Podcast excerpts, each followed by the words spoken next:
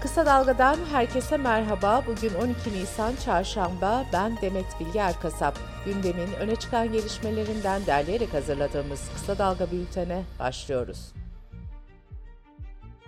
14 Mayıs seçimlerine 33 gün kaldı. Seçim takvimine göre bugün yurt içi ve yurt dışı seçmen kütükleri kesinleştirilecek.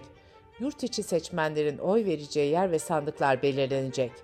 19 Nisan'da ise Yüksek Seçim Kurulu milletvekili kesin aday listelerini ilan edecek. Seçim takvimi uyarınca 27 Nisan'da ise gümrük kapıları ve yurt dışında oy verme işlemi başlayacak. Yüksek Seçim Kurulu seçimlere Yeşil Sol Parti listelerinden girme kararı alan HDP'nin yurt dışındaki sandık kurullarında temsilci bulunduramayacağına karar verdi. Yüksek Seçim Kurulu'nun kararına göre sandıklarda HDP yerine MHP bulunacak. Anayasa Mahkemesi de kapatma davasında HDP'nin sözlü savunma yapmayacak olmasını tutanak altına aldı. Dosya, esas hakkındaki raporun hazırlanması için Anayasa Mahkemesi raportörüne gönderildi.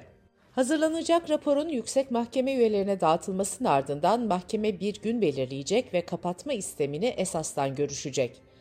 HDP kapatma davasının 14 Mayıs'ta yapılacak seçimlerden sonraya bırakılmasını istemiş ancak bu talep reddedilmişti. Cumhur İttifakı adayı AKP Genel Başkanı ve Cumhurbaşkanı Recep Tayyip Erdoğan partisinin seçim beyannamesini açıkladı. Erdoğan, kamuda işe alımlarda mülakatın kaldırılacağını belirtti. Erdoğan ayrıca AFT dirençli kentler kurulacağını vurguladı. Millet İttifakı'nın Cumhurbaşkanı adayı ve CHP Genel Başkanı Kemal Kılıçdaroğlu da Cumhurbaşkanı yardımcı adayları Ekrem İmamoğlu ve Mansur Yavaş'la birlikte Çanakkale'de millet buluşmasında halka seslendi. Bu ülkeye barışı getireceğim, huzuru getireceğim diyen Kılıçdaroğlu, Türkiye'nin kaderini değiştireceğiz dedi. 1 Mayıs yaklaşırken Anayasa Mahkemesi 2013'teki 1 Mayıs olaylarıyla ilgili emsal niteliğinde bir karara imza attı. T24'ten Gökçer Tahincioğlu'nun haberine göre mahkeme, valiliğin yasaklamasına rağmen alana çıkmaya çalışanlara yönelik polis müdahalesini toplanma hakkının ihlali saydı. Kararda devletin barışçıl eylemlere sabır göstermesi gerektiği belirtildi. Kararda ayrıca topluluk içinde şiddet eylemi yapanlar olsa bile bu gerekçeyle barışçıl eylem yapanlara müdahale edilemeyeceği de vurgulandı. Ankara 7. İdare Mahkemesi de Mimarlar Odası Ankara Şubesi'nin açtığı davada Atatürk Orman Çiftliği ile ilgili önemli bir karar verdi. Mahkeme Atatürk Orman Çiftliği'nde çimento fabrikası alanına Limak Holding'in rezidans ve ticaret merkezi yapmasına olanak sağlayan imar planı değişikliğini iptal etti. Türkiye İnsan Hakları ve Eşitlik Kurumu da kiracı ev sahibi anlaşmazlıkları ile ilgili önemli bir karara imza attı. Samsun'da yaşayan bekar bir kişi Atakum'da kiralamak istediği konutla ilgili ev sahibi aile istiyor yanıtıyla karşılaştı. Evi kiralayamayan kişi kendisine ayrımcılık yapıldığı gerekçesiyle Türkiye İnsan Hakları ve Eşitlik Kurumu'na başvurdu. Kurum da ev sahibi ve emlakçıya 10 bin lira para cezası verdi. Kısa Dalga Bülten'de sırada ekonomi haberleri var. İşçi Sağlığı ve İş Güvenliği Meclisi yılın 3 ayında en az 463 emekçinin iş kazalarında yaşamını yitirdiğini açıkladı. Verilere göre günde ortalama 5 emekçi iş kazalarında hayatını kaybetti. Rapora göre sadece Mart ayında iş cinayetlerinde ölenlerin sayısı 130 oldu. Hayatını kaybedenlerin 3'ü çocuk, 8'i mülteci ve 3'ü de kadındı. Mart ayında en çok inşaatlarda iş kazası yaşandı. Türkiye, Avrupa Birliği ülkeleriyle Britanya ve İsviçre arasında en yüksek işsizlik oranına sahip 3. ülke oldu. TÜİK'in son verilerine göre Türkiye'deki işsizlik %10 ile yükseldi. Avrupa İstatistik Ofisi'nin verilerine göre Şubat ayında en yüksek işsizlik oranı %12.8 ile İspanya'da görüldü. Bu ülkeyi Türkiye'nin batı komşusu Yunanistan %11.4 ile takip etti. Türkiye'deki işsizlik oranı İtalya'dan da 2 puan fazla oldu. Yaklaşık 10 gün önce benzine gelen 1 lira 12 kuruşluk zammın ardından bir zam haberi de motorinden geldi. Motorinin litresi 67 kuruş arttı. Sanayi üretimi 6 Şubat'ta gerçekleşen depremlerin etkisiyle Şubat ayında aylık bazda %6, yıllık bazda ise %8.2 oranında azaldı.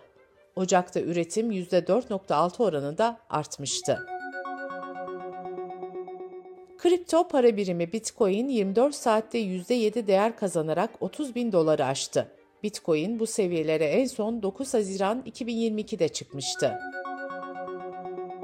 Amerikalı yatırım bankası Morgan Stanley'nin analistleri ticari emlak fiyatlarının %40 oranında düşebileceği uyarısında bulundu. Analistlere göre bu düşüş sadece emlak sektörüne değil, onunla ilgili tüm iş çevrelerine zarar verebilir. Dünya Gazetesi'nden Emre Ergül'ün aktardığına göre Amerikalı uzmanlar böyle bir duruma önlem olarak ofisleri eve dönüştürmeyi öneriyor. New York, San Francisco ve Los Angeles'ta yerel yönetimlerle mevzuat değişimleri için çalışmalar yapıldığı belirtiliyor. Türkiye İstatistik Kurumu'nun verilerine göre inşaat maliyet endeksi Şubat ayında bir önceki aya göre %2.08, yıllık bazda ise %72 oranında arttı.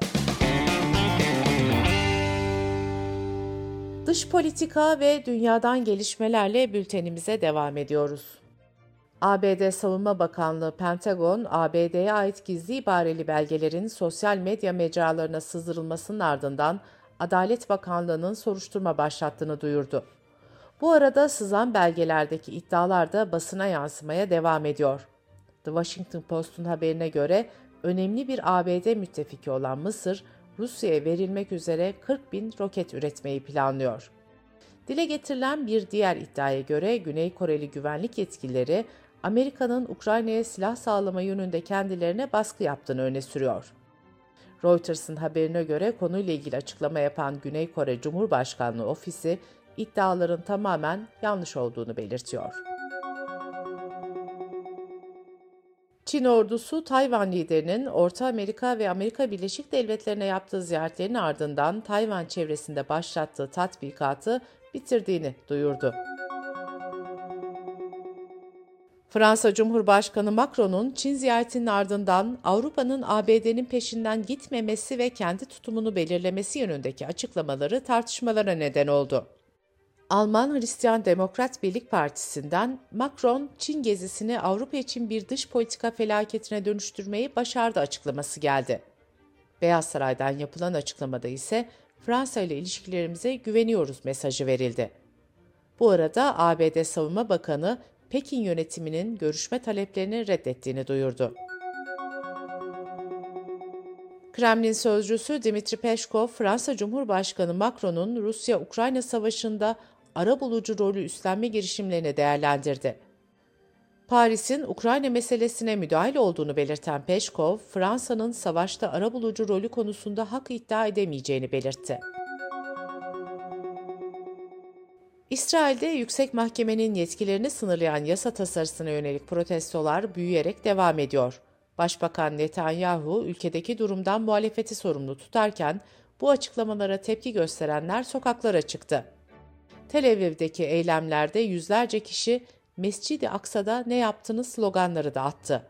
İsrail'de ana muhalefet partisi Gelecek Var'ın lideri Lapid ise Netanyahu'nun ülke tarihindeki en radikal ve en başarısız hükümet lideri olduğunu belirtti.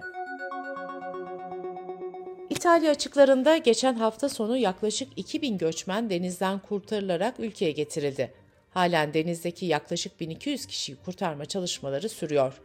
Aşırı sağcı hükümetin göç kurallarını daha da sıklaştırması beklenirken İtalya basınında ise olağanüstü hal talebinden söz edilmeye başlandı. İran'da başörtüsü zorunluluğuna uymayan kadınların yargılanacağı açıklandı.